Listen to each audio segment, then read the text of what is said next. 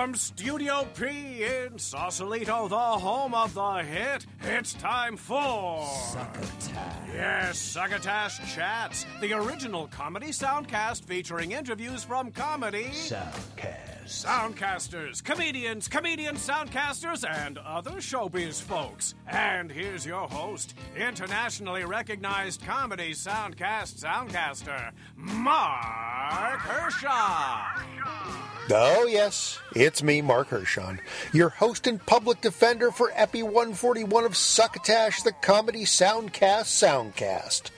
Our grassroots movement to change the term podcast to soundcast is being embraced by some while being dissed by others. Abner Serd of the Tall Tales and Shaggy Dog Show has changed all of the references on his home site to Soundcast. And the Thunder Taco Show is also officially a soundcast. I even see that there's a Salvation Army soundcast. I don't even think they were part of the movement, but they are now. On the other hand, I heard via Twitter from the Wheelbarrow Full of Dicks show, and also Chris Lanuti from the Broadcast Basement show, that they don't support the change. Chris says he thinks the name sounds silly, which I just don't get, really. I mean, podcast sounds less silly than soundcast? Oh well. As a longtime branding expert, I know that great names are often in the ears of the beholders. Plus, there's been over a decade of programming, of hearing and seeing the term podcast used over and over and over. That's okay. Of course, I think it's fair to say I'm a little disappointed that a couple of shows we've often mentioned and supported can't throw in with us on the Soundcast Crusade, but that's their prerogative. We still love you guys. Not to mention, we can still refer to your shows as a soundcast when you show up here on Succotash. But that's not why you're here right now, is it, gentle listener? You're here this time around to enjoy an installment of Succotash Chats with our special guests Jamie Morton, James Cooper, and Alice Levine, the cast behind the immensely popular soundcast called My Dad Wrote a Porno. I suppose we do it with Jamie because the way it all came about was that Jamie bought the first um, brought the first few chapters, two two full chapters, and the third was in bullet point form. It's kind of still in bullet point form in the final book. Um, so he brought that to us when we were having a pub dinner, and um, we just did exactly what we did on the podcast. Really, we we were all just riffing on what an amazing book it is, and that's sort of how the podcast is now. There's very little formatting. Like we don't. There's, Yeah. there's we just roll and roll, and people throw throw jokes out there or go down a kind of dead end a lot of the time, or you know, just yeah. it's very much just a kind of a continuation of our friendship. It, it, it, it, it would have felt weird with me kind of reading it with these guys, thinking, God, that's a really funny idea, and then not including either of them in it. That would have been kind of beastly. So So there's a little sample of my upcoming Skype chat with a titillating trio that's got the internet all a Twitter and a Facebook too. But before we get to that chat, we've got the first of our two bursts so durst this episode.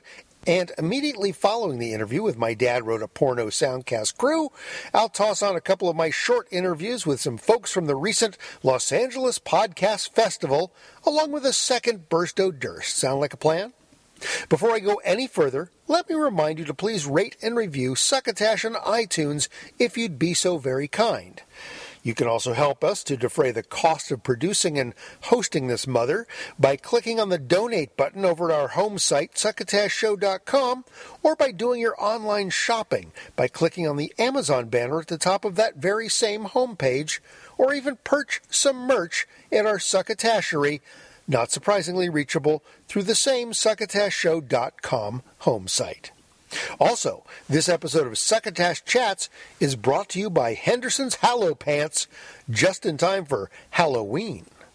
Now, the election cycle is in high spin, and so is our resident political comedian and social commentator, Will Durst. Hey guys, Will Durst here with a warning, because when the days to an election dwindle down to a precious few, something happens to candidates, especially when prospects for victory appear slimmer than an emaciated giraffe in a funhouse mirror. And we should prepare not just for October surprises, but October lightning bolts tossed by Odin himself, October 80 megaton hydrogen bombshells, and October exposés that will make your mouth hang open long enough to attract bottle flies. So here's a sample of what may come down in these final weeks of this, the most important election of your lifetime. Yes, again. October 2nd. Breitbart News discovers that when the first words of Hillary Clinton's deleted emails from 2009 are arranged chronologically, a love letter to Lucifer is revealed in which she calls him Smoochie.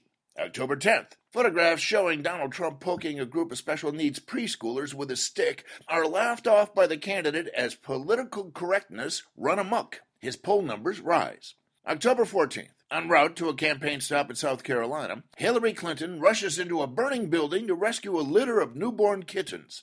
Her poll numbers do not budge. October 22nd, Donald Trump explains that pushing an old lady in a wheelchair down a flight of stairs was a therapeutic attempt to jar loose her cramped muscles. His poll numbers rise. October 28th, murky footage from a surveillance camera showing Donald Trump shooting a stranger in the middle of Fifth Avenue in New York City racks up 3 million hits on YouTube in four hours. His poll numbers rise. November 1st, a report surfaces that Donald Trump has a calendar in which October has 32 days. The candidate agrees that many people have told him this. Important people, top people. Despite evidence to the contrary, supporters feel in their heart it must be true and make plans to vote a day late. November 8th, Trump loses. For Succotash, the comedy soundcast soundcast, I'm Will Durst. Get it? It's a hoist on your own petard thing. Grab more of Mr. Durst's brand of wit at his home site, willdurst.com, where you can also lay eyes on his schedule and figure out where to catch him live in and around the Bay Area and beyond. I don't think I've had an interview on this show that I have not enjoyed doing, but I must say that chatting with the cast of My Dad Wrote a Porno was a lot of fun. Jamie Morton, whose dad is the one who actually did write the pornographic novel in question, and actually has written several, along with sharpshooters James Cooper and Alice Levine, were kind enough to set aside part of a Sunday evening in London recently to accommodate me and the time change between there and San Francisco. For those of you who perhaps have not heard My Dad Wrote a Porno, here's a little sample to give you a taste of what all the hoopla is about. From the guest list info, Belinda recognised Jim Sterling, a Yankee from the USA. Does anyone say Yankee? I don't know, do I've they? heard Yank, but I'm not sure I've heard Yankee. Yankee, yeah. Oh, here comes a Yankee. I don't think that's I've, okay. I've heard a Yankee. I don't know if it's yeah, because it's your correct. dad. He probably says it all the time at home. Actually, I have a little question about Rocky. Yeah. Is he a well-travelled man? Yeah, he is actually very well travelled. Yeah. Has he spent time in Yank?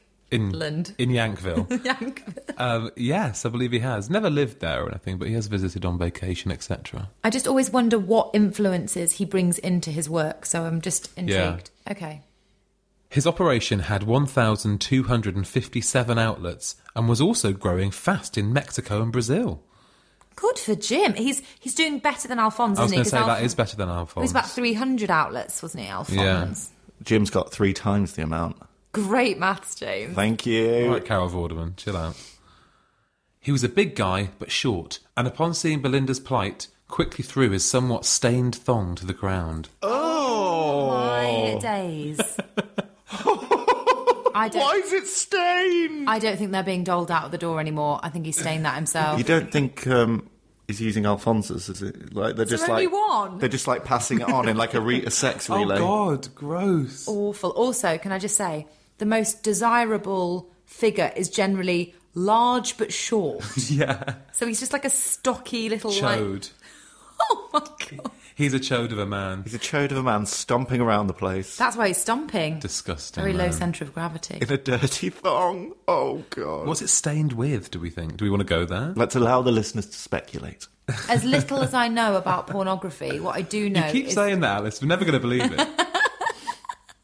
But What I do know is that stains are generally really, really sexy. It's a fetish all of its own. oh my goodness. Belinda blinked. Drink. She did. For the first time that day, she was caught unawares. By what? No, I the beg, stains. I beg to differ. Not the first time that day. So far today, she's uh, been attached to a trellis with some red plastic handcuffs. She's had some bloke from Belgium come wriggle out of his thong and say, "Why don't you pop over to the Hague?" Then penetrate her vulva. Oh yeah, I forgot that bit. Guys, hold on to your hairpieces. no one ever said. yeah, is that a line from the book? For the first time that day, she was caught unawares. There was nothing there.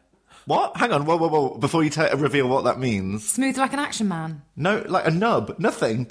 But then she saw it. if you don't see it straight away, there's a concern. Maybe the hair overwhelmed it. Or maybe it's you know sometimes don't they pop back inside by mistake? What, like an innie willy?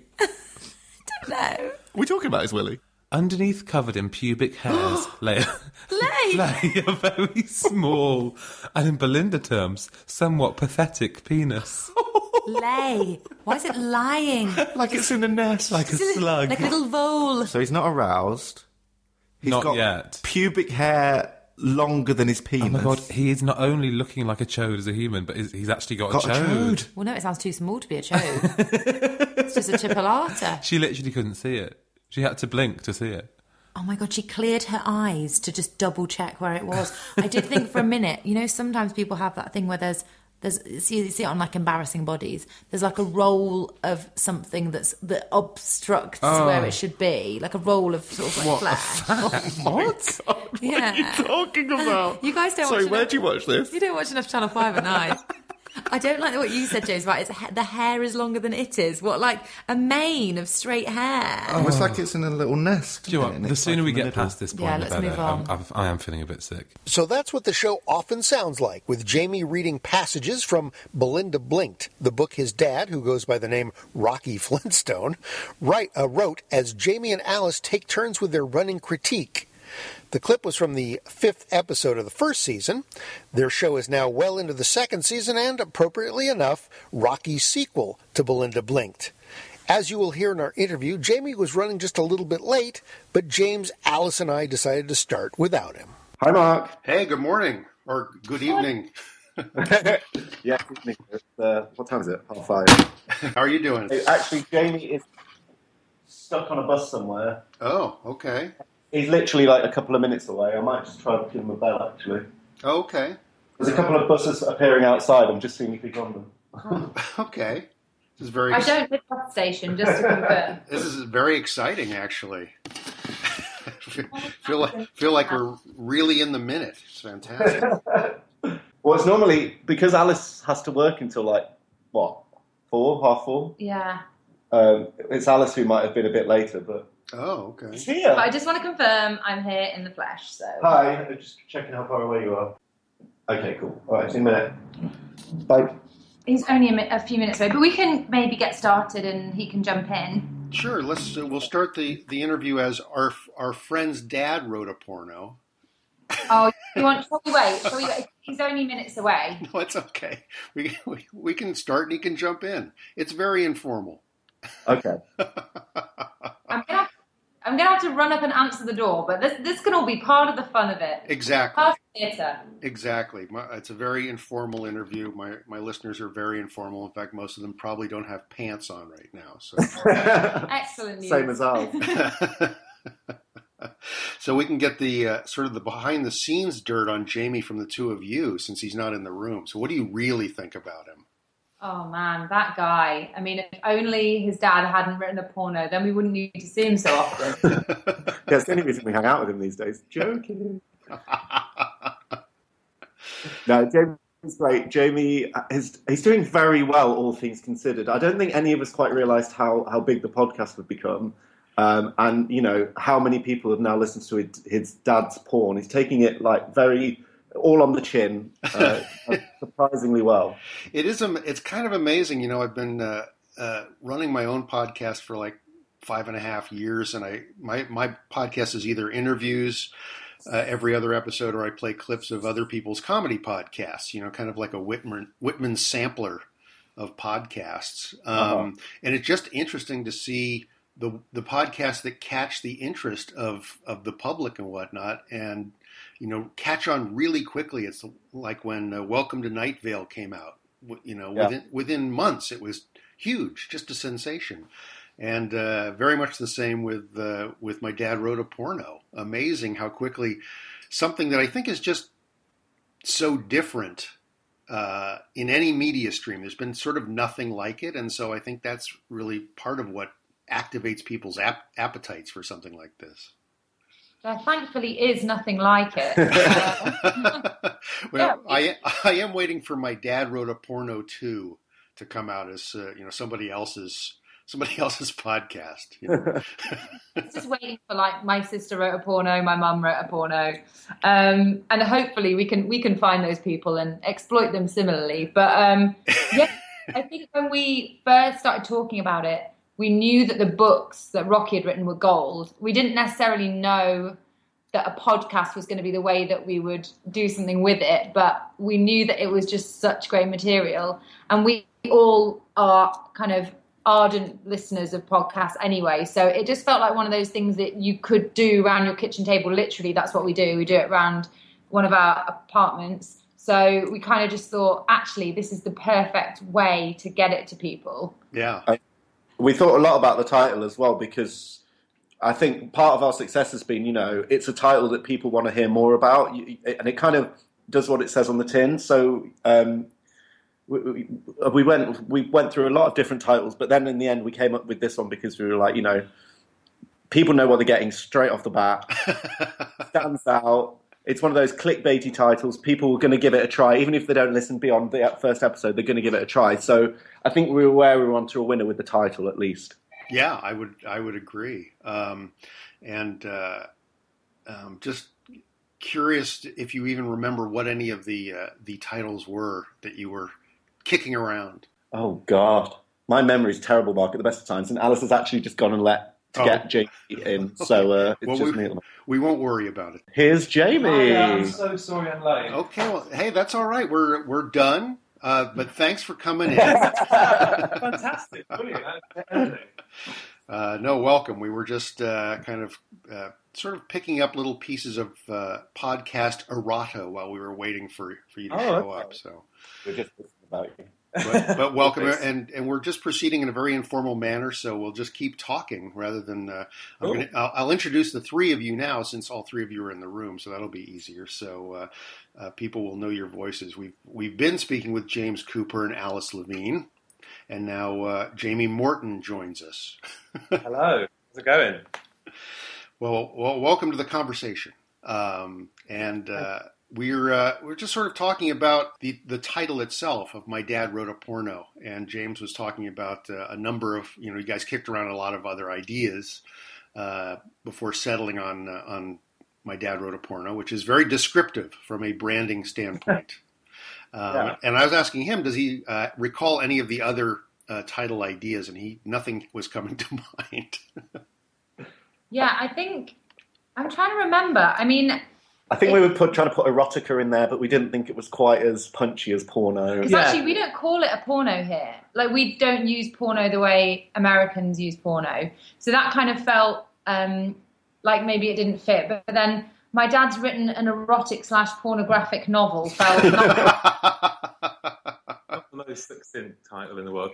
Yeah, because a porno would lead people to think that he'd written a script of some sort of awful 1970s porn film, which he actually Give hasn't time. done yet. Uh, I'm sure he will at some point. In fact, he's just. I've, I- I've actually just, just discovered that he. Um, He's recently bought Aaron Sorkin's masterclass video, so I think he is planning on making kind of a little segue into movie script writing. So watch out for that. Well, that's, such a neat segue. Isn't it? Well, what would be great is uh, if he if he started just writing his porno in Aaron Sorkin style, because then everybody would be have a joke. They'd all have a joke line. They'd all be really glib and funny. he, he, he isn't the best at dialogue, so I think he's going to struggle with that one, to be honest. well, I think he's got himself the way in with Mr. Sorkin's work. That's fantastic. Learn from the master. So we, we, we talked a little bit about um, how you guys uh, originally sort of came up with the idea, and uh, it again, it's a to to me, and, and the fact I've reviewed, you know, hundreds of podcasts at this point, it's it's a truly original idea in a sea of you know when you consider there's over 300,000 podcasts now. Uh, you know, what's a title that's going to pop out? Certainly, that is one, and that was no pun intended, by the way. Um, but uh, Jamie, I, one question I had for you, uh, kind of off the bat, because um, um, your your dad writes these Belinda books under the name Rocky Flintstone, and I'm surprised you didn't want to grab onto the coattails of success. Why did you choose the name Morton? I don't understand. Do you know what? That's a very good question. I should kind of change my name to default. Flintstone forevermore. You should cash in. I should. I mean, it's an icon of our times. Um, I, th- I, like to think of myself as the Emilio Estevez to. uh, I'm, I'm going to stick with the original name that I was born with. All he right, can that's, play That's brilliant. That- he brilliant answer. Brilliant answer. Um, so, how is it that the the three of you sort of fell into this? I mean, I, I've I've been listening since the beginning, and and you guys had sort of come up with this idea. I guess almost just sort of as a as a goof, you were going through the book, and then you guys decided to turn on into this thing. But is there any reason the three of you all gravitated towards it rather than some other group of friends? Don't say that. We could be replaced at any moment. Jamie is the only necessary part of this. I am waiting for the American spin-off, which will be interesting, which will be called "My Father Wrote an Erotic Piece of Literature." Which does have a nice ring to it, to be fair. We'll do, we'll do anything to sell the rights on. We don't. What? What? You know, when people do that when they sell it to another country, and they kind of don't care after that point. We, you know, they can do with what they want with it in America. That's great. Now, how about uh, how about the the format that you guys do this with? Because it's it, it's really sort of a an interesting format in that Jamie reads reads the passages, and then the two of you begin sort of, I guess, sniping at it would be a polite way to talk. Just. That's a polite way say. of saying, it, yeah. Yeah. Gen- gently critiquing. I guess to answer your other question as well, I suppose we do it with Jamie because the way it all came about was that Jamie bought the first um, brought the first few chapters, two two full chapters, and the third was in bullet point form. It's kind of still in bullet point form in the final book.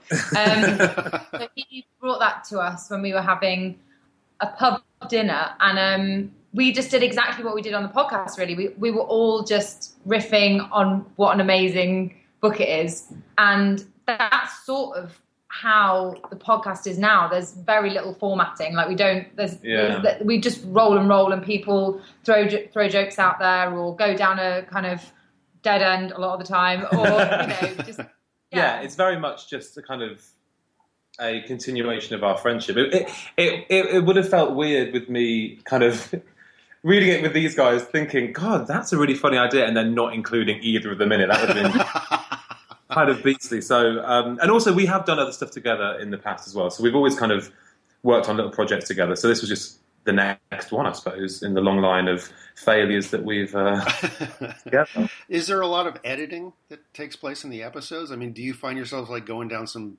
dark alley of comedy that doesn't go anywhere, and then you have to go kind of back up and go, let's let's take that again? Many, yeah, J- many James does that all the times, time. Thank you.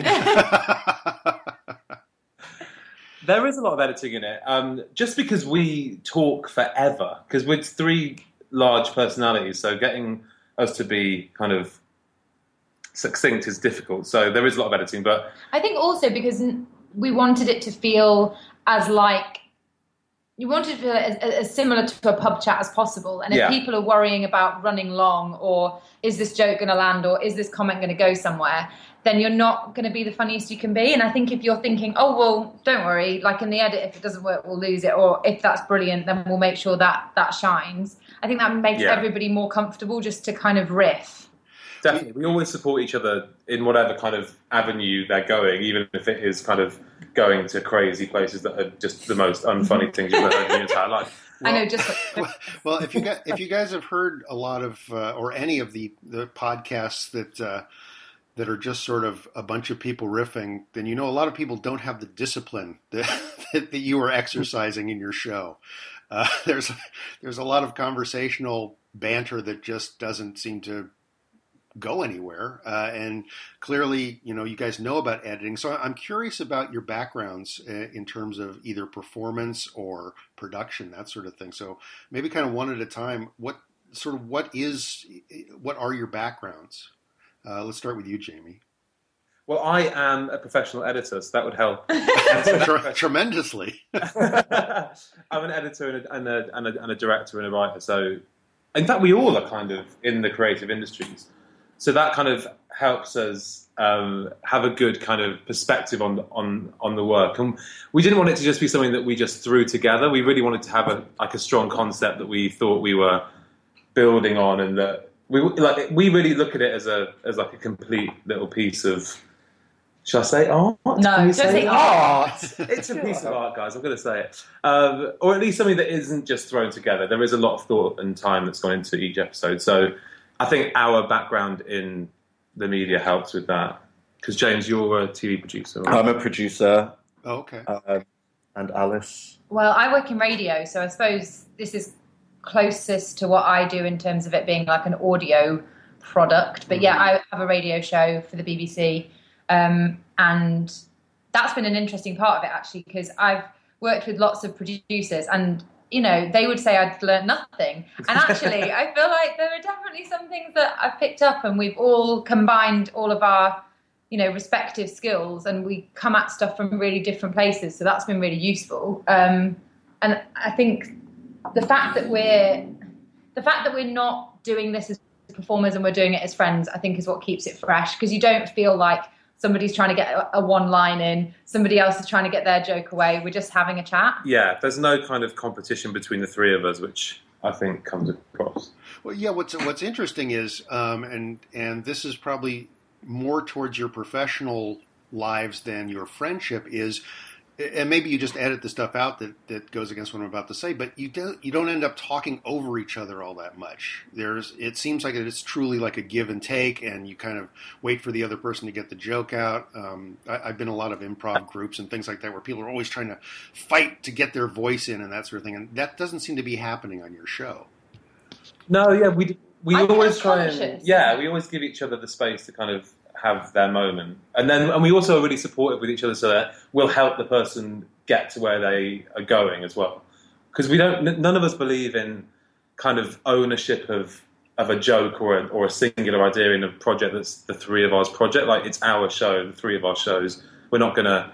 Although of, james is the funniest but we don't ever James really is talk the about that Now, how, how how long did how long did it take to explain to Rocky the concept of what you wanted to do when you guys first came, came up with it? Um, well, he'd never heard of a podcast. Of course. So that, was, uh, that, That was a day. Yeah, that was a challenge in of itself. the easiest thing was actually I just played him our first episode Ah, because I kind of preempted the fact that he wouldn't know what it was, and it's always hard to explain something without having something to show someone. So But we, he does get banter because he loves banter. Oh, yeah, and he he- loves sparring and he loves jokes. So like, I think as soon as he heard it, he yeah, got it right. he absolutely loved it. I mean, everyone did. My whole family, even my mum, was like, "Oh, it's not as um, so yeah, so I, I, I actually played the, the kind of the, the pilot, or which turned into the first episode, to my whole family together um, to kind of get everyone's blessing because it is a kind of a personal thing. I didn't want to do it without getting everyone's kind of consent. So, um, but yeah, he loved it from the, from really the word go, and he's been our biggest champion and, and, and fan from the beginning. well, you're publicizing his work, of course. I mean, to an extent, we are. We're also ripping it. as long as as long as they spell the na- as long as they spell the name right, right? That's yeah. Um, and I get a, a, a great image in my head, sort of of an old Saturday Evening Post cover of your family grouped around the old style radio, listening to the first episode of My Dad Wrote a Porno. Yeah, by the open fire. It, it- Exactly. it was around an open fire.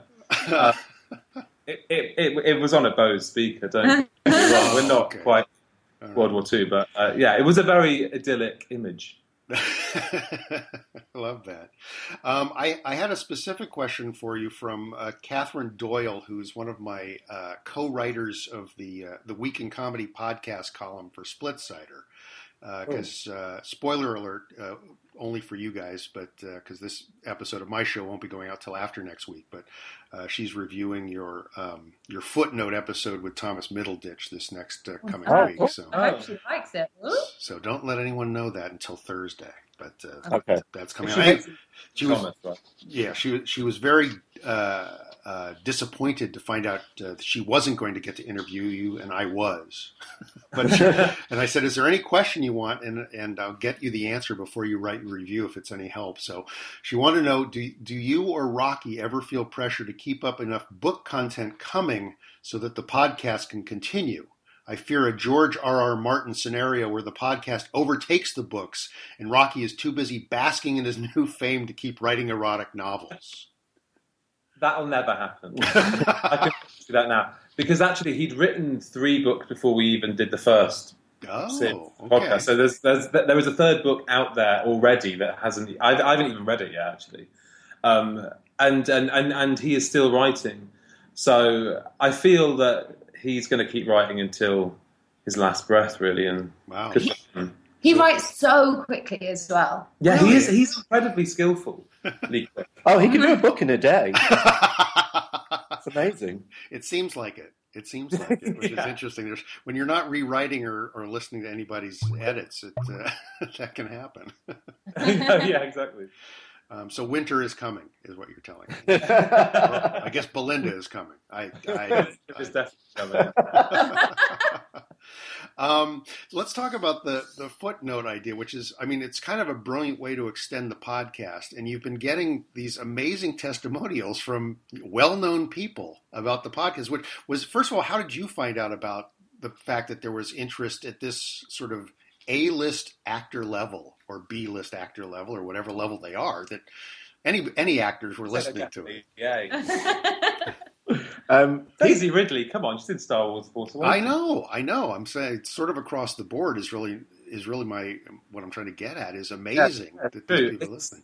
Well, each one kind of is a different story, I suppose. Uh, Daisy DM'd us on Instagram, so she actively got in touch with us which was amazing, exciting. Um, equally, Thomas Middleditch and Rachel Bloom followed us on Twitter and stuff. And we they, yeah, they just started tweeting about us, recommending us yeah. to people. Um, and so, Elijah, I can't remember. I think Elijah came in to the BBC for something else, and then we got talking about it, and then that kind of happened. Or you know, he, uh, we didn't have any contact for a few months, and then he tweeted about it. So yeah, yeah. I think it's always been i think what's been really nice is it's been a slow burn so it hasn't been like oh there was loads of people listening to it at the beginning and then that's faded off. It's been a real word of mouth thing which we wanted it to be because we it's just the three of us. We don't like have a humongous team behind us or anything. So you know we wanted it to be a friend recommending to a friend because i always think when you see stuff splashed over social media or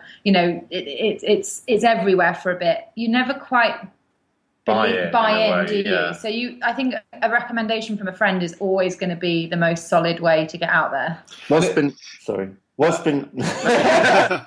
about that talking over each other thing. Um, no, James, go. Uh, what's been nice as well is that everyone we've had on has been a fan, so it's been a real kind of equal conversation, and they've talked with more authority than us sometimes, and more expertise than us on the book and the characters and storylines. Um, so yeah, we, we haven't really had anyone on for the sake of it. It's always been someone that's tweeted about it or told us they're a fan.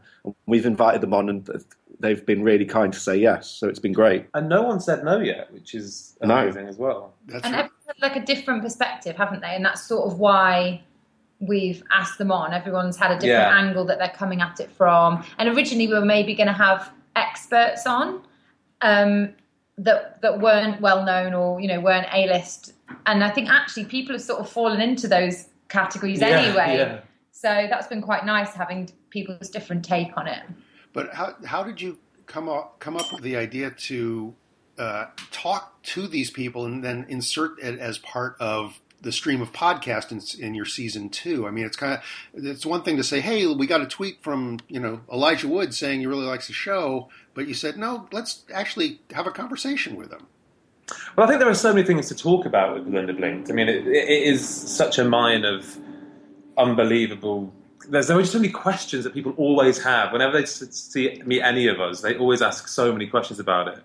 And I guess Daisy and Elijah and Rachel and Evan were no different. They had so many questions that they wanted to kind of ask us, and we thought, well, why don't we have them on the show and they can ask the questions, kind of like our audience would be asking these questions. We thought it was a good way to kind of answer some of the questions whilst also getting them on the show to kind of revel in Belinda, really. And it was an evolution, wasn't it, from series one? Because series one we had footnotes, um, yeah, we but they were way, yeah. they were kind of ways of uh, exploring themes that had happened in a chapter that we didn't really get to look at during the episode. Right, So right. it seemed like a nice way, like Jamie says, you know, Daisy's saying things that everybody's saying on Twitter that's listening to it. So she's just there as a Belinda Blink fan going, wait a minute, like how was it half past seven? Like why did the restaurant close at 20 past eight?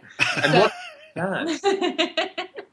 It's also proved to be a nice. We were talking about having when we were thinking about series two. We were talking about do we have guests come on and critique the chapter with us, and we we thought no, that's the format as it is. People come back every week to hear a Jamie read the, the book and the material itself, and kind of our dynamic as a three. So it was still a nice way of getting in those those guests and people, other people, other voices coming to talk about it, but not disrupt the dynamic of the main chapters. And we also wanted to kind of build on series one as well. We wanted series two to feel bigger and more exciting, and that we've kind of evolved as a show and stuff. And that kind of feeds into that as well. That's great. Well, I, we we jumped into this, and I I sort of took it as a given that my my listeners would know what we're talking about. But just to kind of back up a little bit, uh, the these uh, the show is based on you know these these books written by your father, Jamie. But it's uh, the the the main theme, at least based on the uh, what would you say the one liner is for the book? Uh, let's start with the first the first Belinda Blinked book. What is what is her deal? Belinda Blumenthal is a woman who's just got a new job at a pots and pans company. she shags her way around the country in order to get the best deals she can to sell her products. That's impressive. That's that's actually more information than you get in the whole book. Classic Shakespearean tale. and that's that's really all I really want to do. Make sure my listeners knew what we were talking about because uh, I, I assume they do because uh, uh, they kind of come to my podcast to find out new podcasts and then to listen to podcasters who've been on for a little bit. So, want to make sure that I was covering all of our bases there. Cool. Um, so, what um, what do you think uh, would happen if you did sort of outstrip uh, Rocky's output and you'd gotten to the end of the Belinda Blink series and there there were no other books? Would you just go, okay, we're done with the podcast, or would you go, let's try and find some other material to riff on? I don't know, really. We haven't kind of got that far. I think because it's been such an organic process for us, we we try not to look too far ahead in in in the future. You know, we weren't even entirely sure we were going to do a series two until Mm. kind of midway through series one, and we felt we wanted to keep doing it, and we because we've always done stuff together, and we always want to keep doing stuff while we feel like we've got stuff to say, and and and, for there to be a purpose for us to do something. I don't think any of us want to just do it for the sake of doing it. I think if we ever felt that it was getting a little bit repetitive or tired, we probably would move on to something else. But you know, his work is such a gold mine that. Um, it's been, it's been so much fun, kind of Yeah. Every time you go to a new chapter, you you'd think there's nothing else. Like, what is he going to come up with?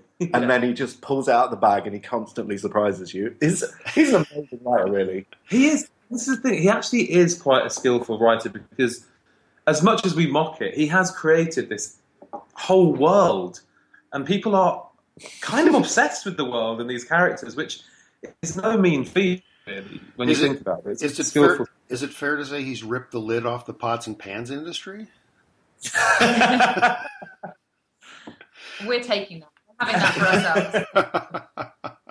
um, and is there any parental jealousy uh, with with anybody, any other parents that have said, "Hey, I've I've been writing for years, and you guys don't seem to care at all"?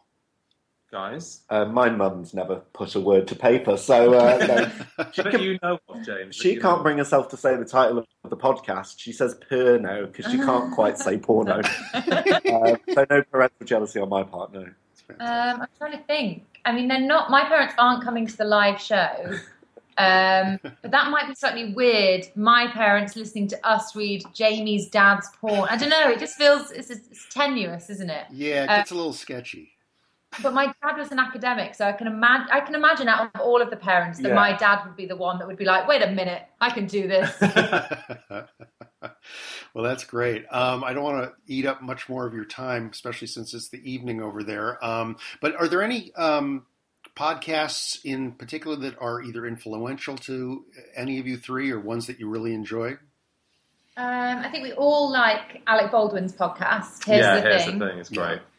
Um, and the obvious ones, I guess, that um, have been really big over here, like This American Life and Serial, we all listen to. I really like Adam Buxton's podcast. He does great interviews. Yeah. Jeff Goldsmith does a really good one called the Q and A, where he interviews scriptwriters in Hollywood, which are really good, like really like hour long, in depth chats with screenwriters and directors, which is a really good one. Great. Um, have you heard Beautiful Stories from Anonymous People by any chance? Yes, I've actually reviewed that one as well. It's uh, Oh, really? Yeah, I really like that one. That's one of those kind of unedited, just conversations. But I think it really works in that case, especially when it's two people who've never spoken before, never met. I think it's, it's one I really like. Uh, yeah, they're, they're even anonymous, right? I mean, they don't even know who they, the, the the host doesn't even know who the person is that's calling in, and it's again like you guys, it's an original concept, and so people take their interest. And sorry, Alice, I interrupted you there. Oh, no, no, I think I interrupted you. I, all I, I just remembered one that seemed to only have one run, which was a real shame. I really loved the mystery show, that Gimlet one. Oh yeah, yeah, yeah. Um, but I don't know if it's going to come back. But um, yeah, I love I love a good recommendation there. What should we be listening to? What what do Yeah, we what's need? your favourite? Um, I've I've really gotten into the narrative ones. Um, that's really sort of a story. Uh, one of my favorites, um, at least their first season, their second season is about to come out, is Wooden Overcoats. Oh, yes. I think Uh, they're doing a live show at the podcast festival we're involved with. Oh, okay, yeah. I've I've actually been in conversation with them about um, possibly uh, doing some work uh, for television with their their concept. Maybe Oh. we'll see what happens. I can't really talk too much about it, but um, to me, that that is sort of using the medium in a way that a lot of the podcasts have not done yet. Although it's pretty, it seems like it should work really well, but it's a difficult medium to. It's because it's not old radio anymore. It's something different, and I think they've done that nicely. There was a very limited series that General Electric actually did called The Message. Oh yeah, yeah, yeah. Yeah, but, yeah, about the it's uh, completely fictional that the military had gotten this extraterrestrial message back in the 40s, and they've been trying to decipher it, and they find it decided to to crowdsource it out to this this linguistics company, and it goes haywire and starts to infect people. Um, so those sort of things where there's an actual narrative, and you can kind of binge listen to the thing, and then it's over. And maybe they'll come back with another season, and maybe they won't, but it kind of doesn't matter because you've consumed it. So those things are interesting to me. Um, there's so many interview shows out there that it's. Uh, I remember sort of back in the infancy of podcasting where it was just podcasters talking to other podcasters because they had no one else who knew what they were doing. And now, I, I think ever since the the day that uh, Marc Maron had President Obama step into his garage, all of a sudden people went, "Oh, wait a minute, we've got a whole other outlet to." For, uh, typically, you know, publicists go, "Hey, wait a minute, let's get our people out there." Yeah, yeah, yeah. I think as well because people don't expect full studio quality audio. People are very forgiving with a podcast about, you know, when we record it in my echoey spare room, you know, it doesn't have to be as polished as maybe other mediums do. There's an authenticity to it. Yeah, definitely. And actually that's why you can do those things. You know, that's why we can say, Oh Daisy, will you come around to James's flat and record this thing? And I don't I can't think of another form of something that would allow that. Right. Yeah. Yeah, the fact so- that the president of the United States would go into a guy's garage is just strange, but it it works. Yeah. Uh, well, I don't want to hold you up anymore. Thanks so much for uh, for your time, and uh, I enjoy the podcast, and uh, my listeners do as well. And uh, continued success with uh, my dad wrote a porno. Thanks, Thanks so much. much. So nice to chat. Thank you. Thank you. Have a great weekend. Cheers, too. Take care. I want to thank Jamie, James, and Alice again for their time. Catch My Dad Wrote a Porno, which has an exclusive partnership through ACAST, which streams and distributes the show through the MyDadWroteAPorno.com home site, as well as iTunes, Stitcher, the Laughable app, SoundCloud, and more. We will be back with a couple of short succotash chats from my recent trip to the LA Podfest right after this important word from our sponsor. Ghosts and goblins, Frodo and Spider Man, and lots and lots of slutty nurses all wandering the streets can only mean one thing. No, not Fleet Week. It's Halloween. This special time every year, Henderson's restocks the shelves and interwebs with our Deathly Halloween. More than just a pair of pants and yet not quite a full blown costume, Henderson's Deathly Halloween is meant to be worn under your disguise to make sure your Halloween stays safe, sane, and filled with treats. The wizards at Henderson's Tailoring Factory start with a thin yet comfy layer of 100% cotton lining. Stitched to that is a second layer, this one made from 70 mil thick military grade Kevlar. Finally, your Deathly Halloween is coated with waterproof matte black acrylic, strong enough to keep you safe in the darkest night, whether it's hailing hail or bullets. Henderson's Deathly Halloween is also light enough to assure that you can keep tricking and treating until the cows come home. Moms and dads, Henderson's wants to remind you that not even our Deathly Halloween can guarantee complete protection from the low lives and scumbags that are waiting to prey on your precious children. It can't detect razor blades and apples or roofies and Rolos. So when you steal your kids' candy while they sleep, be extra careful and take a good look at what you're biting into before it bites into you. Henderson's Deathly Halloween was originally designed for Freddy Krueger, Jason Voorhees, and Michael Myers. Not the unstoppable killing machine from the Halloween movie franchise, but that unstoppable mugging machine from Wayne's World. That's Henderson's. Fine trousers and costumery since 1549. And now back to Succotash. All right. I got a number of interviews while I was at the fifth annual Los Angeles Podcast Festival a couple of weekends ago. I'll be putting them out over the next few episodes as I get them cleaned up. Most of them had a lot of extra noise because of the general din of the podcast lab. So I'm going to go back and try to filter out as much of the cacophony as I can because in some cases you literally can't even hear what the guests are saying. This first one is with the co-hosts of the Dude of Future Past Soundcast. Happened when the, the podcast lab was not quite as full as some other times, and it's uh, featuring Kurt Long and Joey Bragg, the co-hosts of the Dudes of Future Past. I am t- I am talking to the dudes of future past. Hey, Mark, what's up? Kurt Long, Yep. Joey Bragg, That's, yeah, that's and uh, yeah, we just uh, I just reviewed you guys. You did. Thank you With so some much. sure- Reviews. Very Absolutely, nice. sure, absolutely. I Um, read all the reviews, Mark, which I think is what they say. If you're going to believe the bad ones, you got to believe the good ones, too. You gotta vice versa. either one. Just don't believe anything, Or don't believe all of them, or and just believe and all believe everything. Yeah. It's a very zen thing. That's what I don't do. I, I choose to believe a lot of. Things. I choose to not believe a lot of things. Okay. A lot of things I go, nope. But I you- go the but other you're way. young. I'm You're X-Files. young. Yeah, I believe. That's what our whole podcast is You want to believe. Yeah, I want to believe. Want to believe. I It's wanna- different than believing. I want to, and I agree to. Wanting to believe is like I don't have further. I have too much disproving what I want to believe in. But I really want to believe it. I'm like a Trump supporter. I don't look at the proof or the evidence. I just make up my own conclusions. So so far, how is the podcast doing for you guys? Are you enjoy? First of all, are you enjoying the experience? Oh, Yeah, yeah, Yeah. That's the thing that's gets scary is that we do have such a good time doing it. I guess that that's that's its own reward, yeah. But but, uh, but, but the idea that like, does anybody else like it? Yeah, and that's the hard part, You like- get lost in it. Yeah, I do like doing stand up. You get that immediate gratification of the audience. That I can do, but then recording something in our chicken coop and then just sending it out for the internet to be like, listen to this at your own will and decide if it's worth listening to another one for. It's like something that's new to me. Yeah, I don't know how you've gone through. Have you gone through and like looked at the numbers? Because I'm super critical, and I think the idea that I'm available, all the numbers are available to me, like who downloaded and stuff. So I say, oh, we got a thousand downloads on episode one, but only 500 on two. So do we have a 500 drop off, or they they just haven't gotten to it yet? They're gonna get around to it. First of all, I think the numbers are specious. I don't think they're really true to begin with. Yeah, you could start. It's just you could listen to her second, and that counts as a download. I don't. Yeah, I don't pay attention to the numbers. Never have. Uh, I don't have advertisers because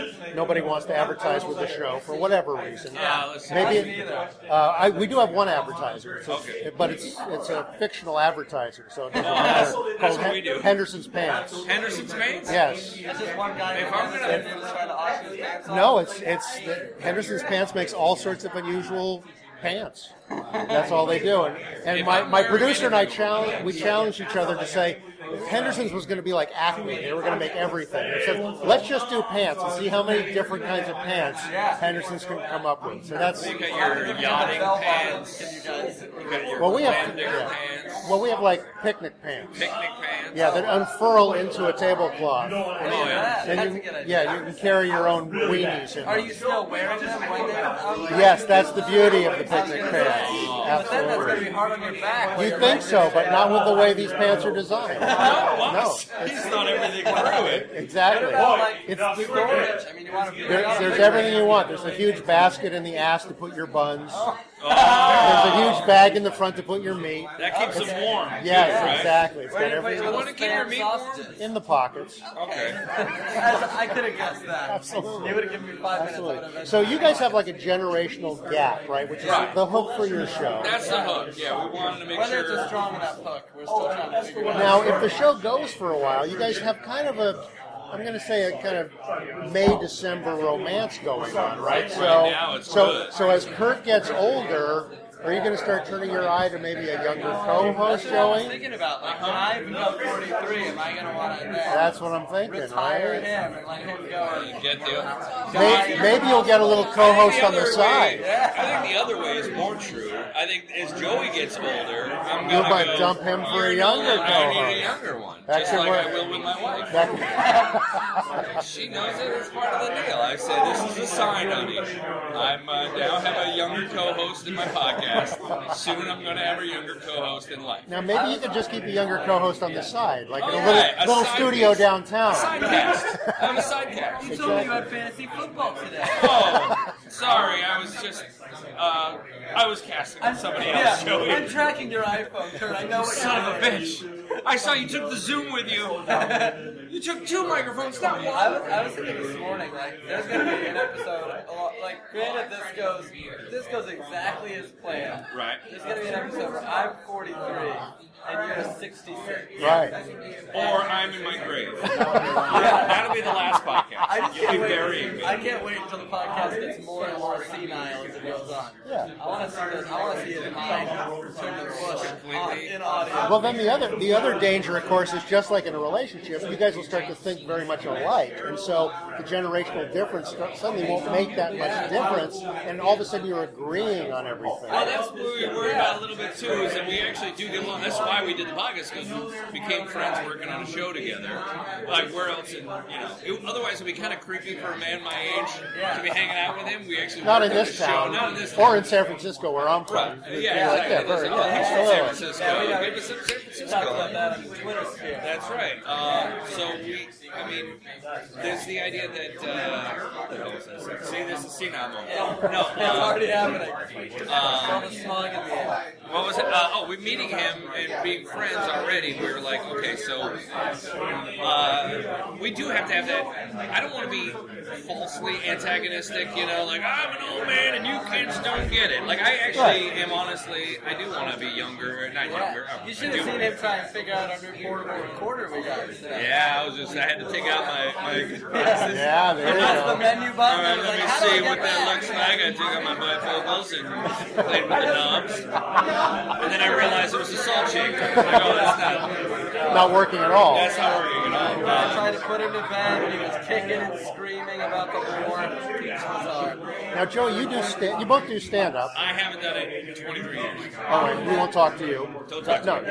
but you, you're from the Bay Area, right? Yeah. Yeah. Yeah. So, so because I used to, I actually used to book the Punchline in San Francisco. Oh, yeah? Years ago, I, I used to. Uh, I way before Molly. This is this is when John and Ann Fox actually booked the club for, for Bill Graham. Oh, wow. When Bill Graham owned the Oh, club before he died.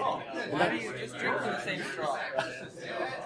That's gross. thing when I took a bite of your pickle. You No, I. I, Wow, No. okay. No, I'm, I'm being courteous while I'm stealing your lemonade. Go ahead. But it's just interesting because the, the scene has changed so much since since I used to help you know run that. I used to help run the comedy competition and do all that stuff. Uh, and I was in the improv scene up there. I didn't really do stand up, but I did improv.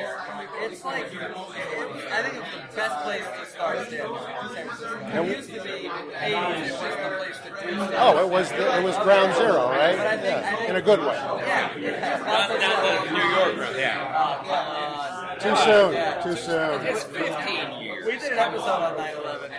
Yeah? We're like, there's not too much humor we can get out of the. No, we did a reunion show for um, for Spaghetti Jam, which was an improv get together troupe in the 70s on 9 11 this year. Oh, really? Yeah, and I talked to the guy who started. I go, "Why are we doing 9/11?" He says, "This is the worst day to do a show." Right? Okay. Nobody's held up remembered like memorials or things, really, are they? No, All across the country. not like in. New York, they're doing stuff. Yeah, DC. yeah, but other than that, no. We gotta move on. Yes. We gotta do things. I, I just saw like um, a Titanic slide. It was like half the Titanic being dipped in the water, and then you climb to the top and you slide down the Titanic. No. And I was like, at what point does a tragedy become like a, A kid's market? Oh, and they, Kids' entertainment thing. Yeah. when they come up with yeah, or Hindenburg popcorn poppers. Yeah, Right? yeah. Or like uh, like a 4D movie experience where somebody comes out and shoots a real gun. at you. yeah, nice, nice. So now, do you miss doing stand-up? Uh, not at all. I was uh, when I did. I was in college in Boston, and I thought I'd give myself a try. And uh, at the next comedy stop. Oh, so you're part of the Boston places. scene, Yeah, I was a okay. Boston scene guy. And, and the Boston guys are surly, and, and maybe it's just my experience. Uh, I'm more of an improv brain, and I like to make things up as I go along, and that's kind of what I did when I was doing stand up there. And the comics there were just very, they were like, they had their by the book, like you had to work the jokes and be, you know, Yeah. and they didn't like following me. You know, hey kid, get it, come up with an act, and then come back. Yeah. And they all seemed very sad and angry. So I, That's kind of just how it is. Yeah, right, so- no matter where you go, they're all sad. that's everybody. No, Okay, but all San that's what I Francisco was, particularly in the '80s, was much more versatile. They they welcomed comics who did different stuff. Oh, yeah. They just wanted you to know your stuff. They just Yeah. didn't want somebody up there just like kind of going. Heyday. Oh, Mark Pitta. Mark. could talk for on Mark. You can. How do you know Mark Pitta so well? I was his roommate for five years. Oh, were you really? No Yes, way. yes. I didn't stand up. I mean, I was in San Francisco. You went to Throckmorton. Yeah, absolutely, did. Yeah. Was, I mean, that show. Oh, the Throckmorton Rock. That's where we did the reunion show for Oh, Spaghetti really? Jam. Oh, it's amazing. Yeah, I love the Throck. It's Oh, great. I was there and I was like chatting backstage at 15, and they're like, "Hey, this is Mort Sahl, one of the most legendary." Yes, he just hangs out there. Really? Yeah. He just chills in the green room, like has conversations. He does. He does a show every Thursday there for an hour and a half. The, the guy's 119 years old. No, he's 89. Yeah, But very He old. may as well be. Pretty Yes. That's like a goddamn Hollywood old. 119. Yeah, yeah, yeah. People are dying. David Bowie lived to 65. People are praising him for it. yeah, we're doing a show at the Throck at the end of uh, for Halloween, the last weekend for Halloween, called uh, Grim Readers, and it's comics reading works of classic Gothic fiction. Oh, that's fantastic. Yeah, it's going to be cool. It's the second one we did. We did one a couple of years ago too. It was very cool. And the Throck is the last place I did the improv with Robin Williams, like six months before he passed. Yeah. Did Yeah. get see? Did you, you were, were you there with it? Oh yeah, yeah, Oh, okay. yeah. He used to sit in with my improv group in the. Oh, he sat in. Oh, okay. I'm sorry. Oh yeah, hear no, no, no. But he would. He'd It's come the by. loudest recording room I've I've been It, in. yeah, it's, it makes for really great shows. Yeah, we it's turned terrific. off, we turned off for a ceiling fan and Yeah. roasted our because we were afraid of Oh yeah, no, I've talked to these people. I've been coming for five years, and I said this is not the way a podcast lab should be. Yeah. you shouldn't hear the beakers actually bubbling in the background. A cubicle setup would be smart. Yeah. When Joey and I work together, we both pro cubicle. But I do like the looks of it. I mean, I, I was told before, well, that's when I said to Jimmy Pardo, we're like, hey, we're going to come to a podcast. Would you do our podcast? He said, I've been in the, he's like, you do not want to go to the, uh, the lab and do a podcast. He's like, you won't get the full Pardo.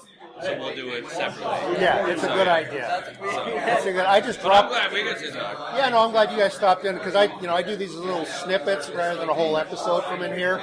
So like throughout this weekend, I'll just put up these like little mini sods. Oh, this is People I fantastic. talk to. But I'm glad I got a chance to talk to you guys because I really do, did enjoy your Where show. did you come up with the idea for Succotash? Was it just uh, you felt there was a, a hole that needed to be filled? Yeah, like well, reviews, this was podcasts? yeah, it was like five years ago, or almost six years ago now, and I was, you know, a bunch of my comic friends were doing them, and I was going, I'd love to do it, but everyone's kind of doing the interview thing, or they're doing a bunch of dudes sitting around bullshitting. Yeah, that's what Jimmy said. He's like, at least you guys have a hook, and it's not just a bunch of Yeah. white guys talking. And so it took me about six months. I said, you know, one thing that isn't happening now is nobody's kind of promoting podcasting, right? And so I said, I'm going to do like a Whitman sampler thing where I do clips of other people's comedy podcasts, and then I'll also do interviews.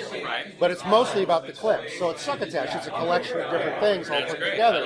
And I'm also on this one-man campaign to change the word podcast to soundcast because podcast is sort of giving homage to Apple, which is why are we thanking them? The iPod went out of production two years ago. They don't even make the Aren't thing. they? Aren't they? Um, isn't podcast trademark to Apple? It is not. It's not. It's not. And even if it is, everyone's using it, so Yeah. they completely. I'm in the. I'm, al- I'm also in the brand. I'm in the branding business as well, so I know all these things, which is then weird. I'll, I'll, be, I'll join your one. Yes. Yeah, and so let's take Soundcast back for the people. I mean, I think I say get a few more months under our belt and doing this Do we have podcast. to? Yeah. We'll say soundcast. Let's All get right. through all the business cards that we made. all already. right, all right. Well, I've got, then- I've got them too. That's the problem. So yeah. they say, but yeah. Exactly. Yeah, but It through just our it sense. starts. It starts with this fucking banner with that right banner. here. I like that. Is this Exactly. your first original banner? Yeah, ten bucks. You could start Vi- your Vista. Vista print. Uh, ours are Mr. Prince. There you go. Ten bucks. Oh, then we could have came in here and walked with a banner. Exactly. We were like, we thought we were gonna be prepared coming with a business card. 'cause we got stickers. Oh, I know. I got the stickers. got all stickers, the, yeah. buttons, t-shirts. We were like, shit. I know. We're really Good We're good there, but we're two months in. Exactly. You're young. You're a young cast. Yeah, yeah. See, now we're gonna be a two-man campaign just to get young cast. Young cast. Young old cast. We're a future cast. We're young adult cast. we talk about romance and reality. There you go. Well, guys, I, I actually would love to do a, a longer show with you in a more Okay. controlled atmosphere. So Yeah, that be I get down to. LA fairly frequently. I'm from San Francisco, but we can Yeah, do like I have a a. house up in San Francisco. Oh, you do? Okay. But we can do like a Skype or something like that. Let's which do a would be drive great. in. Yeah. Be terrific. That'd be Like, fantastic. let's Thank do you a so much. podcast Marc. handshake so everybody can Yeah, see it. soundcast. Sound. Thank you. Very good. Stick around. I'm Very gonna go. good. Put, I'm gonna go spray paint the Podfest uh, banner and just make it a Soundfest. Soundfest. Yes. That's a whole different. Sound fest, sound fest, sound fest. Sound. All right. Check out the Dudes of Future Past available on the Laughable app, iTunes, and wherever podcasts are streamed and or downloaded. The other interview from the LA Podfest I'll feature this episode is with George Grimwood, a delightful chap from England who heads up the Podnose network over there. I was originally turned on to George by our friend Davian Dent from the Bitter Sound and the Strange Times soundcasts, and uh, we actually uh, found a quiet corner to. Uh, to record this. It's just outside the men's room. So there's a bit of music that filters through from there. But uh, other than that, uh, and uh, the, the odd conversation, uh, it's a pretty, uh, pretty reasonably quiet interview, as you'll hear right now. Uh, I'm sitting comfortably at the fifth annual Los Angeles Podcast Festival with George Grimwood, founder and founder of the Podnose Network.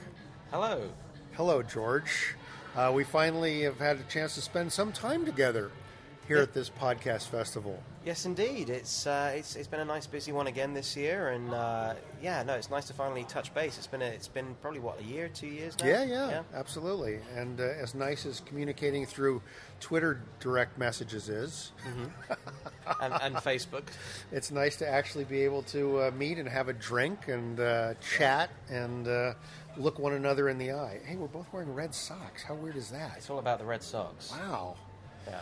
Um, anyway, so uh, this is always a trek for you because you have to come from London. Well, it, it it doesn't feel like a trek anymore. It feels like a pilgrimage. You know. Like, oh, interesting. You know, it's it, it for me with the network. We've been running uh, officially for a year now, although it's been going on longer than that in other ways. Um, but originally, when I was coming out, it kind of felt as had to do all the touristy things and check out everything that was going on in Los Angeles. And now it feels more of a holiday, more of a, a reason. Uh, with the podcast festival as the centerpiece of the of the of the week, of the week, and uh, I come out and I feel inspired, and I feel, you know, in the, in, I, there are times when I'm doing it, and I'm going, oh, why, am- why am I doing this? And then I come out here, and I'm reminded why I do it, and uh, the community is, is such a big thing over here, and that's really what I want to aspire to over in the UK.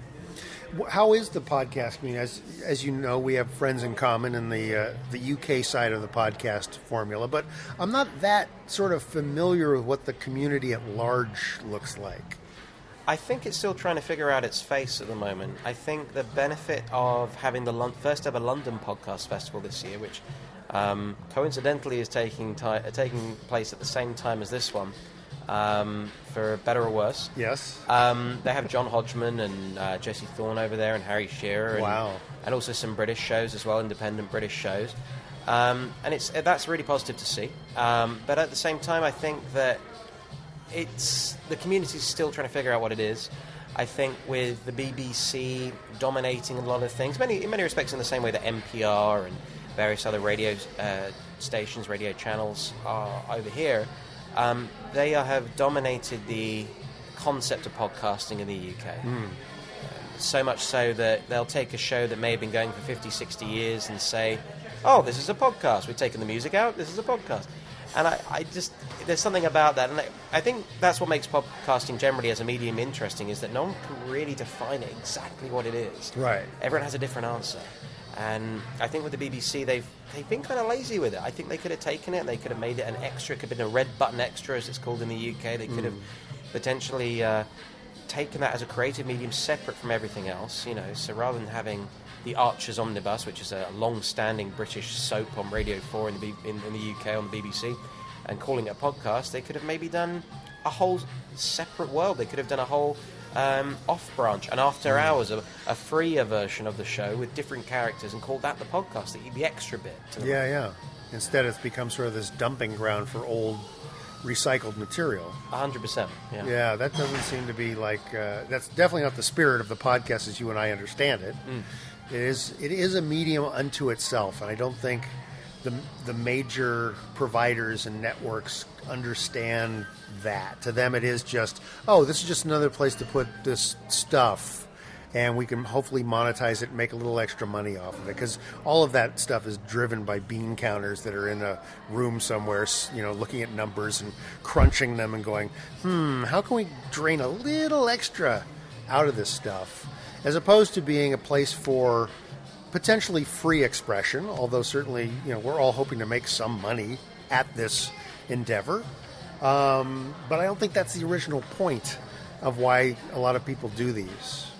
It should be about freedom and being able to focus on something. It could be as niche as possible. So that's the difference between professional radio and podcasting. Is that on professional radio you might not get an hour, an hour and a half weekly show on bowling or fishing or something specific. Whereas with podcasting, if you like fishing, if you like bowling, if you like anything, there'll be a show potentially weekly, monthly, bi bi-monthly, however however it's uh, put out uh, about the show, about the thing that you love. And if there isn't, you can do one yourself. And that's that's the that's the key. It's more accessible. So before I even got involved with podcasting, I did script writing for a long time, and a friend of mine and I we uh, g- gathered uh, our collective minds and. We were very close to getting a deal uh, made with a production company uh, that would have potentially gone with Channel 4 or maybe BBC somewhere down the line. But then it fell through for a number of different reasons, and it, I kind of realized I really wanted to do something creative, but to really try and get involved with the type of jobs that you apply for over there. If you're applying for a media job in, in London or in the UK, they say on the description, three is experience in the job you're applying for. and, and there's no there's no door. No. Whereas with podcasting, I still feel, although there are some amazing podcasts, uh, not just not just on the podcast Podnose network, but also generally speaking, independently run shows, uh, many of which are at the London Podcast Festival this year, uh, and uh, I feel that they have illustrated that there that proof that there is a way of branching out and that there is a medium, there is a creative medium that people can do it from the ground level up, and that anyone can do a show. And that's really ultimately, if I was to uh, have something happen to me tomorrow, struck by lightning or whatever, uh, my aim was to build a creative community, and is to build a creative community Yeah. because I haven't been struck by lightning yet, especially not in Los Angeles where there's a drought. yes. what, um, since you're running a network and you have uh, a variety of shows on there, what what sort of earmarks do you look for if you're going to be adding another show? What sort of things are you know are going to be parts of what you want that show to comprise to be able to be considered? originality, an idea that I haven't heard before. Uh, that's to say that there's no such thing as an idea that anyone hasn't heard before. It's just a, a variation of going back to The Writer's Journey by Christopher Vogler, which is not just a great book for script writing or ideas or storytelling, it's also a great reference guide to any really any idea that, that, that goes back 2,000 years. And I, I mean, I'm not necessarily of the belief that there's an original idea out there, but there's certainly ways of making something interesting by making it a single thing, focusing on one aspect that may appeal to even the smallest or tiniest of audiences. But at the same time, what appeals to me are people who have the enthusiasm, enthusiasm and the energy. So I work from two angles. If if there's an idea, sometimes we have an idea and we just we just don't have a home for it. We don't have a person to uh, tame that to make it Mm. work. Uh, and in other respects, we have people who come to us with a lot of energy but without an idea. And the ideal scenario is we match them together and say. see. So, for example, there's a uh, there's a podcast on the network called Cinema Limbo, Mhm. and it's a show where we take films that uh, predominantly the host wants to talk about, but, but films that ultimately may have been received badly but should be reassessed, or uh, for better or worse. And sometimes they sometimes we look at them and we go, no, there, there's a reason this didn't do well. And other times we go, oh, this really should have done well. And that's hosted by a man called Jeremy Phillips. And Jeremy, I'd known for some time, and I had this idea for a podcast, and I said, which, admittedly, thousands of film podcasts out there, but not not one, not a one that is this one, Mhm. um, because we're taking it from a very slightly different angle, and we're trying out different things with it as well. And I said to Jeremy, "Would you be interested in doing the show?" And he's, he's made it his own, and we have a, an editor, uh, Martin, who who comes on and, and, and puts all the puts all the shows together superbly. And we have another guy called Phil who provided the theme, and so we've got all sorts of different people getting involved, and they're just really through con- connecting all the dots and just contacting people and seeing what we can make out of this collective creative process. Um, what's sort of the most um, interesting aspect of podcasting as a as an industry for you? If there if there was one sort of one thing you could point to. I think it's the intimacy uh, between the host and the audience. Hmm. I think with professional radio, they're on a limited they're on a limited time. They don't have the opportunity, even if they wanted to, to necessarily connect with the audience in the way they'd like to. And that, to be fair, that does certainly highlight when sound bites stick out in the history of news and and, and, and television and radio, they stick because it, they're hard to come by. There's a lot of generic elements that just flatline. And I think with podcasting, you're not looking for sound bites because everything should be as candid or intimate as you want it to be. So for me, it's it's this sense of community, uh, and I, and that's not just limited, of course, to shows that are conversation or someone speaking to their audience directly, but it's also, for example, Welcome to Night Vale. It's not just this amazing narrative in uh, storytelling narrative. It's also this sense of uh, there's a message in there. There's there's very positive messages for the audience in Hmm. terms of if you're feeling on the outside, that's not necessarily a bad thing. Uh, to paraphrase, I mean, they're much. They I, I wouldn't spoiler alert. I don't want to give it away, you know. but but they essentially say that you, know, you should never feel alone. That you should never be afraid. Never feel afraid of being yourself. And and that really resonates. Uh, I went to a, a show uh, a live show of Welcome to Night Vale in Islington.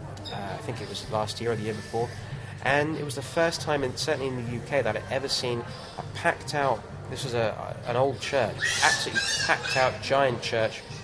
People were dressed up. People were quoting back characters. There were queues lining up for for sign, you know, for signings and merchandise afterwards, and I'd never seen that in the UK before.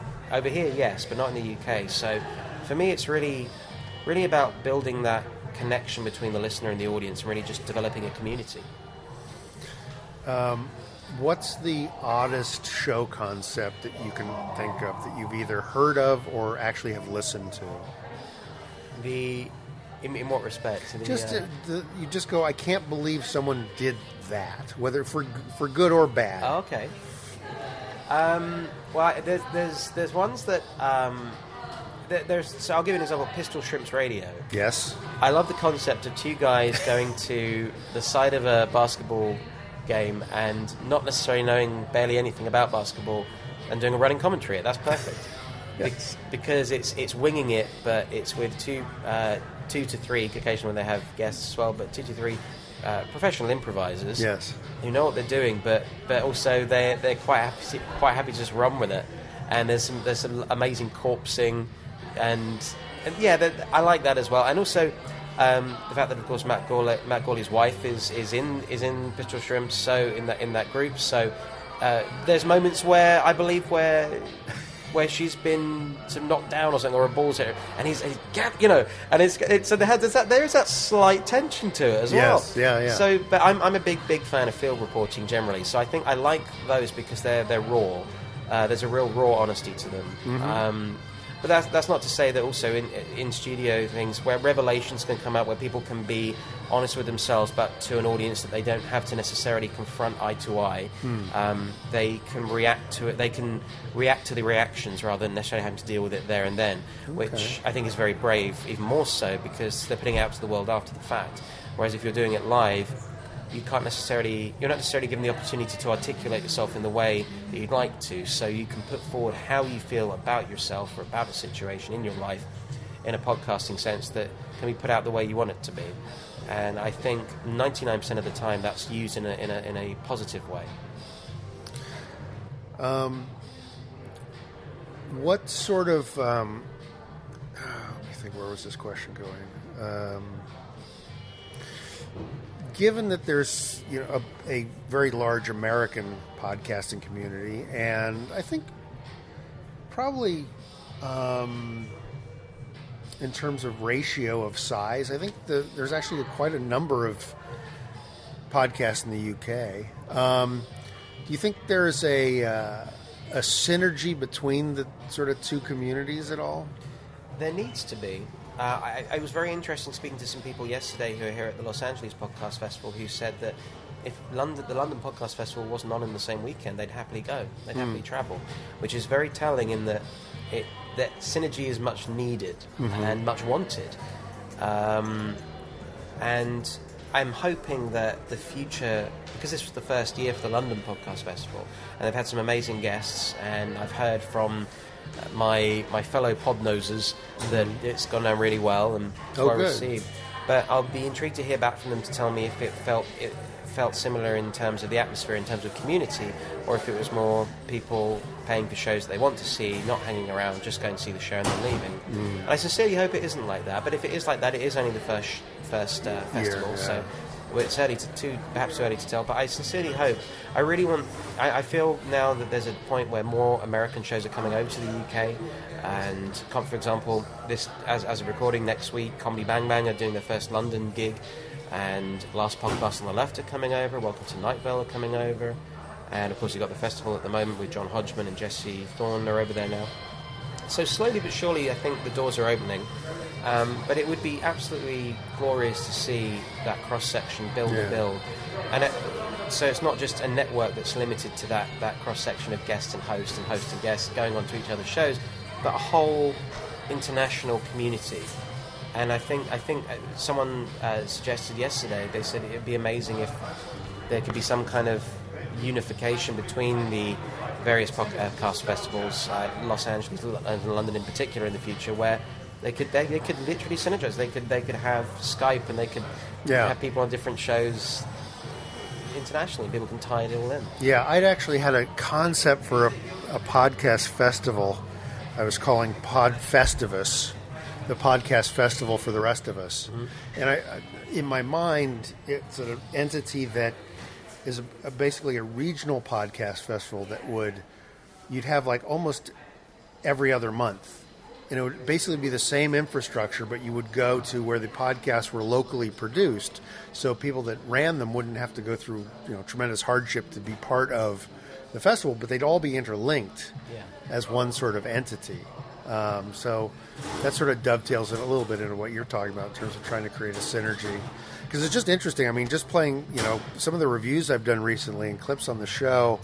I just I recently clipped a South African podcast that was stand-up comics. I you know, there's this there's this growing South African, mainly focused in Johannesburg, comedy community that's only really sprung up with the end of apartheid, which is amazing, you know. And so it's interesting seeing these sort of these young comics back when you know, because I started getting involved in American comedy back in the late '70s, early '80s, and it's sort of that feel to the community where they're just have been doing it for maybe eight or ten years. Yeah. That's interesting. And then I was just playing a clip from a, a podcast down in New Zealand, mm-hmm. again from that community, and that's almost like a bunch of road gigs strung together because you know there's not enough kind of centralization to say yeah it's it's focused in here.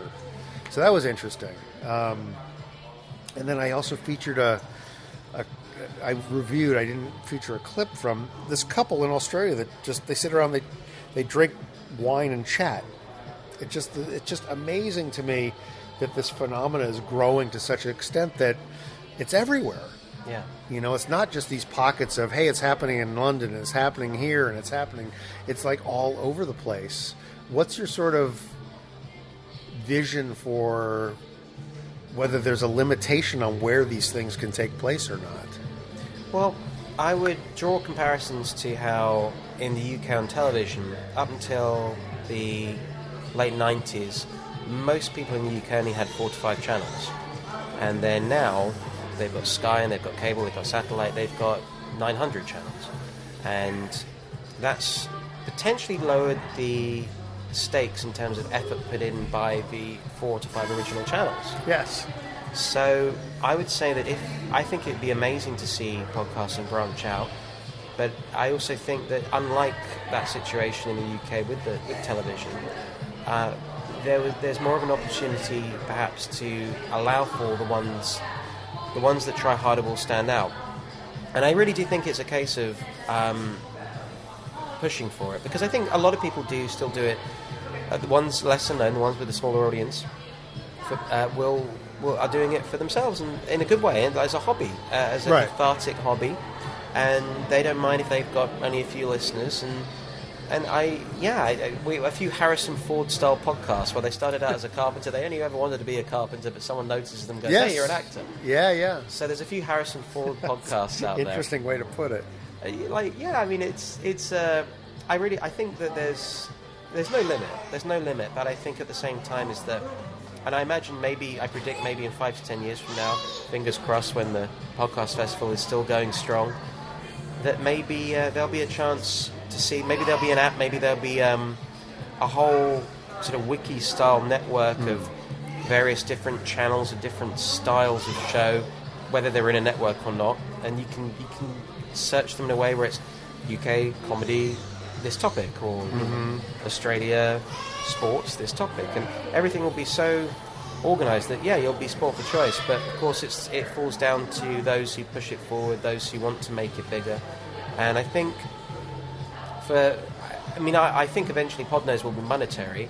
Uh, how we'll go about that I'm not too sure yet and I'm still learning myself from, from other people. Sure. and, and this is why I come here to kind of you know learn from the best essentially. And and um, yeah I, I, I feel that uh, the future will, will it, podcasting will, will continue to expand. And I don't feel there'll be any point where it spreads thin because each podcast for the most part is aimed targeted uh, at a niche audience. So there'll always be those pockets of audiences listening to individual shows and they'll find them because they want to find them Excellent. George, it's been a pleasure talking to you. Thank you for having me. Much appreciated. From just outside the men's room at the LA Podfest. Yep. Uh, George Grimwood, remember it's uh, Podnose. Podnose.com. Yeah, you can visit there and find all our shows on the network. Excellent. Thank you very much. Enjoy the rest of your time here. Thank you. You too. I appreciate the fact that George came all the way across the pond to be at the LA Podfest and spent some of his time hanging out with little old me. Catch up with his shows in the Podnose Network, including his own show, The Pod Pit, and many others. All right, let's see if we have anything worth reading in the tweet sack. Hello, Tweety. That may have come in from Twitter, our email, which is marc at succotashshow.com, on our Facebook page, or the comments on the home site at succotashshow.com. uh, nope, not really. Most of the stuff's from PR people asking if I'll review their clients' soundcasts on uh, Huffington Post, which is fine. I'll get back to them, but they're not really fans. Not like you. And I understand why you don't write me. We just don't have that kind of relationship, I guess. So let me just leap into the whirling turbillion of thanks for all of those who have tweeted, retweeted, followed, liked, DM'd, friended, hearted, poked, and otherwise helped to pass the succotash on the lazy Susan of social media. Tracy Williams, Robert Scott Kelly, Let's Chat, Geek Yogurt Podcast, Daniel Driggs, The Blogus, LA Podcast Festival, Ben Blacker, Bethia Mapes, Taco Truck Website, The Monster Ghost, Elizabeth Rogers, Spryfly's Tweets, Lauren Sporer, Sarah Arnold, Improv Nerd, LAB Podcast, TJ Miller, Illusionoid, Juliet Miranda, What the Pod F Bang Bang, Changes in Latitudes, Candace Trice, Movies Made Me, Aaron Brodkin, DJW Enterprises, William Pelusi, Psych View on Films, Quadcast Country, Amelia 419, Roddy Swears, the FYFC Podcast, The Reddest Rose, Jeff Bauman, David the Producer, Corey Stoos, Frank DePiazza, Jake and Tom Conquer the World, Brendan Creasy, Human Being, Constant Struggle Podcast, Podcast Booster Bot, Angela, Carrie Snow, Todd Pod, Tot Pod, Ed, Ed Wallach, Davian Dent, Dr. Norman Trousers, Wanda Slater, Drinking in the Park, Slow Beats, Steve Squilante, Ice in the Face, Brant Von Hoffman, Jefferson Graham, Tiger and Sacco Jones, Abner Surd, Ed Asner, Jabs from the D Head Factor, World Class Bullshit, Janet Varney, Holly May, Mr. LXC, Dave in the Cave, CJ Morgan, Adam Wolf, La- Love at First Pizza, Ear Goggles, Kaza Mirth, DK and Sir Bigby, Choo Choo Stew, Metal Thunder Radio, Ed Krasnick, Desiree Peoples, 288 Podcast, Stacy Black, Swarthy Daisy, Christine Blackburn, Battleship Potemcast, Nug Nargang, Andrew Drew Allen, Podcast Junkies, The Slant, Micah Hart, Leonard Kim, Best in Galaxy, Jane Pelkey, Love at First Pizza. Uh, you get two mentions. Hey, Master Debaters, Riki Fiki, Bootleg Bootleg Pod, and Leroy the Puppy Boy. All right, let's give a listen to our second burst of Durst this episode. Hey guys, Will Durst here with a few choice words on last Monday's first presidential debate at New York's Hofstra University.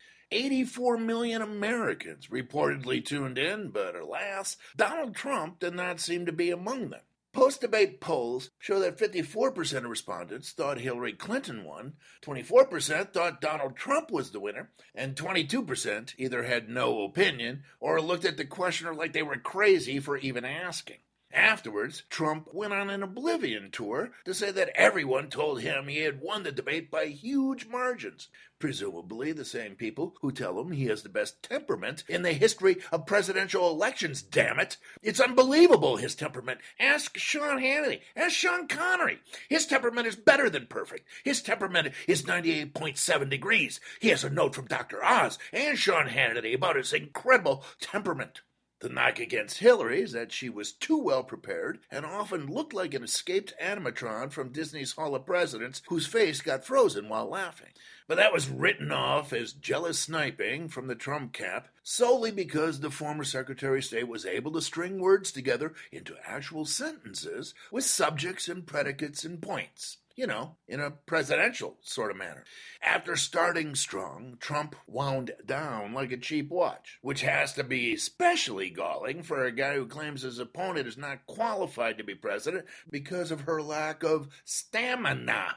Perhaps he thought the debate was being judged on time of possession, which would have explained his rambling and sputtering and eventually muttering something about how the DNC might have been hacked by some 400 pound guy on a couch.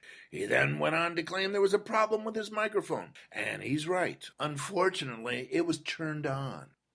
For Succotash, the Comedy Soundcast Soundcast, I'm Will Durst. Believe it or not, that's going to do it for Epi 141 of Succotash Chats.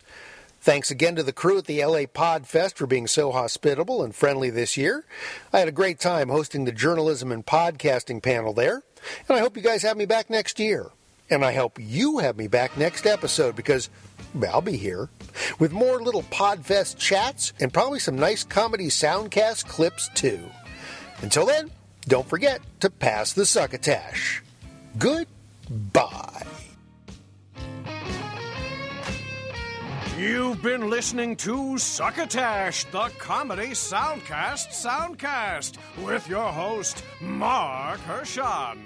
Brought to you by Henderson's Pants and. Imagine your company's name right here. Find us on the web at succotashshow.com, on iTunes, on Stitcher Smart Radio, on SoundCloud, and on ha ha ha the laughable app. You can also hear us streaming and like us on Facebook. Follow us on Twitter at Succotash Show. Email us at M-A-R-C at succotashshow.com. or call into the Succotash hotline at our non toll free call number 818 921 7212. That number again is 818-921-7212. You can also upload clips from your favorite comedy soundcasts directly to us using our direct upload link at hightail.com slash u slash succotash. Succotash is produced and engineered with the kind assistance of Joe Paulino through the auspices of Studio P Sausalito, home of the hit. Our associate producer is Tyson Sainer. Our musical director is Scott Carvey. Our booth assistant is Kenny Durges. Until next time, I am your loyal booth announcer, Bill Haywatt, reminding you to please pass the succotash. Goodbye.